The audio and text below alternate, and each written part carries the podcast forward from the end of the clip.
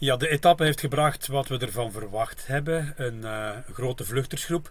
Moeten we José vanuit Belgisch oogpunt spijt hebben van hoe het is afgelopen? Ja, altijd natuurlijk. Ja. Als je twee renners daarbij hebt, uh, met Laurens Huis en met uh, Ilan van Wilder, dan, dan, hoop je, dan hoop je dat die mannen uit die grote groep kunnen meegaan. Uh, maar we hebben een ontsnappingspoging gezien. Hij meerdere keren een poging gedaan om mee te zijn. En misschien net fout gegokt, want het was eigenlijk te verwachten dat er mhm. mannen gingen voorop blijven die ploegmakkers achteraan zitten hebben. En dat mhm. waren juist de mannen, hè, mannen van Trek en de mannen van Bora, die een pak volk achteraan zitten hadden. En die zijn uiteindelijk weggebleven. Ja, jammer. Ja, vooral de manier waarop hij dan de spurt voor de zesde plaats regelt. Ja. Uh, Ilan van Wilder, van Wilder deed het beste vermoeden. Hè? Ja, hij is eigenlijk uh, nog nerveuzer beginnen doen op het moment dat ze al weg waren. Was een beetje mhm. verrast, denk ik. Maar dan kregen ook in één keer up, uh, een minuut en oei. En dan was het te laat, dan wilde niemand meer, meer werken. Hij heeft nog geprobeerd om de boel in gang te krijgen, maar dat lukte niet. En dan wint hem eigenlijk op een uh, fanatieke, sterke manier de sprint. Ja, goed. Mm -hmm. Jammer. Wel verrassend vond ik de plek waarop het brak in zo'n grote groep. Het is, op, het is op een vlak stuk. Je denkt van, misschien gaan ze met die groep wel naar die, naar die klim gaan, naar die laatste klim, en gaan het daar breken. Maar er zijn er altijd die willen anticiperen daarop. De, de mindere klimmers, de sterkere mannen, zoals er nu uiteraard uh, Skoyens mm -hmm. en uh, Nico Dens, uh, ja, die proberen weg te rijden op het vlakke. Want die weten, als we bergop gaan, ja, dat, of moeten volgen, ja, dan gaat Van Wilder, die in principe bij de betere klimmers is, of nog een paar anderen, die gaan mm -hmm. ons daar afrijden en komen we dan nog terug dat is ergens toch wel logisch uh, dat je probeert weg te rijden op het vlakke en ver genoeg van de streep. We waren met 30, hè. dat is heel dat moeilijk. Is veel, ja. ja. Ja, dat is veel. Uh, en bij Bora hadden ze natuurlijk twee paarden op te gokken. Dens op die manier en als het samen was gebleven, misschien meer Patrick Conrads. Maar Dens heeft bewezen dat hij uh, zijn kans terecht uh, heeft gegrepen en heeft het ook op een meesterlijke manier afgemaakt. Hij was, was echt wel de beste vooraan. Ja, hij was de beste vooraan. En uh, je zou dan denken, Skoeiens is, is een man die kan zich in massasprints mee mhm. vooraan plaatsen. Die winnen uiteraard niet. Maar zo'n zevende, zesde, achtste plaats, uh, dat kan die zeker aan. Dan denk ik, in principe, in principe is dat de snelste. Maar als je Dens zag demareren, kilometer of 6, 7, 8 voor het einde, dan was het bij Skoeiens al echt, echt, echt om, om terug te komen. En, en daar kon je eigenlijk al voelen van, oh, als je naar de streep komt, dat is nog niet zomaar gewonnen spel voor nee. En hij begon ver genoeg. Uh, en als je dan het beeld zag vanuit de lucht, ja, hij is nooit echt in het wiel gekomen. Mm -hmm. uh, jammerlijke opgave ook van Harm van Hoeken vandaag. Hè. Van Hoeken die al een aantal dagen kampte met maag- en darmproblemen. Dan kan je maar één beslissing nemen. Uh, dat is eruit stappen en uitzieken zeker. Dat is eruit stappen en uitzieken. En dat heeft vooral te maken met die regen. Renners krijgen eigenlijk heel veel troep binnen. Mensen uh, snappen dat niet goed, maar dat is ook zo. Als je de hele dag in de regen rijdt, je kan niet altijd met je mond dicht rijden. En dan krijg je, gewild of ongewild, troep binnen. Er is niks aan te doen. En dat zie je vaak na een paar regendagen, dat er renners bij zijn die maag-darmproblemen krijgen. Uh, dadelijk gaan we praten over de etappe van morgen. Dat wordt een monsterlijke etappe, de zwaarste van uh, de eerste 14 dagen in deze ronde van Italië. Maar dat is voor zometeen eerst uh, is ons oor, te, ons oor te luisteren leggen bij onze vriend in Italië, bij Renato. Een overgangsetappe in alle betekenissen van het woord. Het begint te regenen kort na de finish. De laatste groep moet nog aankomen. We zagen een vroege vlucht, een vlucht met 30 man, twee landgenoten daarbij. Huis en Van Wilder, die geprobeerd hebben, maar die uiteindelijk niet bij de vier overblijvers zaten. Die bikkelden voor de ritwinst. Ze waren tenslotte met drie. Wel een mooi beeld gezien tussen Huis en Van Wilder na afloop van de etappe. Beide een beetje gejost op het moment dat de vier waaruit later de drie kwamen, wegreden. Niks gebeurt in het klassement. Er werd nog gevallen weer. De Giro gaat verder. Morgen Crans Montana, aankomst bergop, Arrivo in Quota.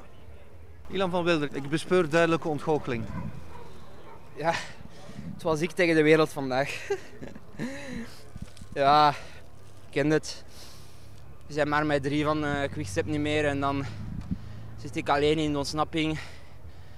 In een groep van 20 renners waar dat veel uh, ploegen met, met twee of drie waren. En dan voor de klim werd er aangevallen. Er was echt nul samenwerking. Uh, ja, omdat de groep te groot was eigenlijk. En uh, dan wordt er aangevallen voor, voor de klim. Ik heb een paar keer proberen er naartoe te springen, maar elke keer als ik mijn gat ophefte, zaten ze direct op mijn wiel. Waarschijnlijk omdat ze Srikan op de klim of zo, weet ik veel. Maar ja, en dan uh, uiteindelijk op de klim gewoon van beneden tot boven op kop gereden. Uh, naar die achtervolgende groep gesprongen. En dan uh, hier de sprint daar wel gewonnen. Dus ja, dat was, dat was echt het hoogst haalbare vandaag. Meer kon ik niet doen. Van Wilder zat met het gevoel dat de hele wereld tegen hem reed. dat zou wel eens kunnen. Als je ziet uh, hoe de Astana ermee omging, uh, vond ik dat wel, ook wel jammer. Deels, want ik ging een vestje halen en er is ineens vijf man weg.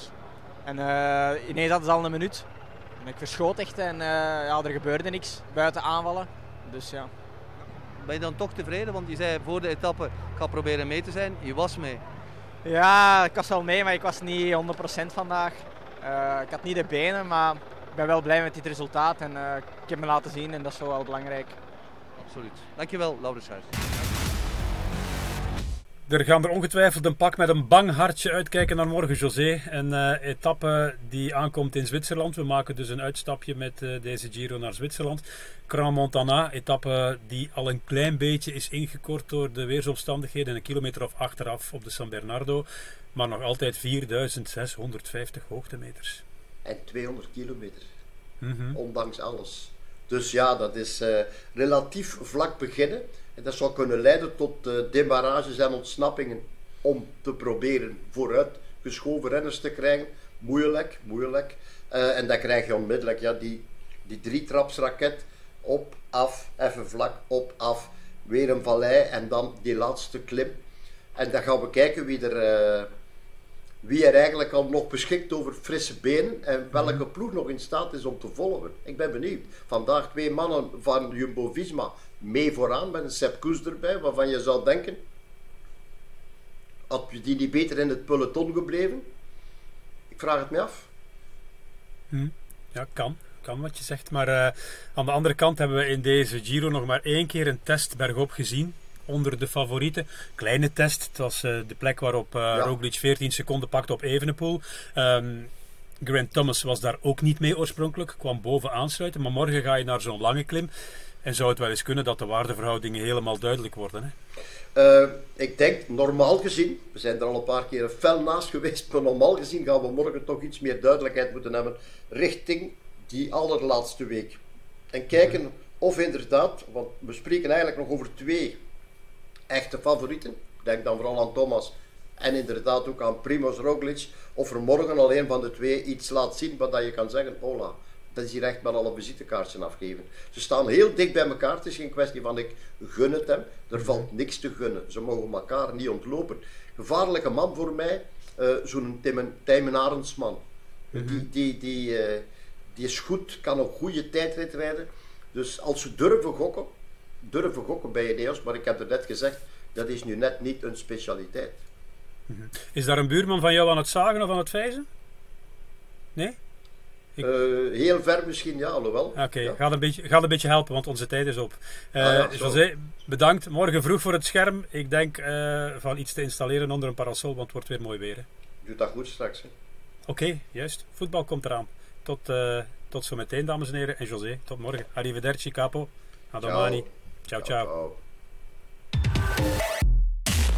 ciao.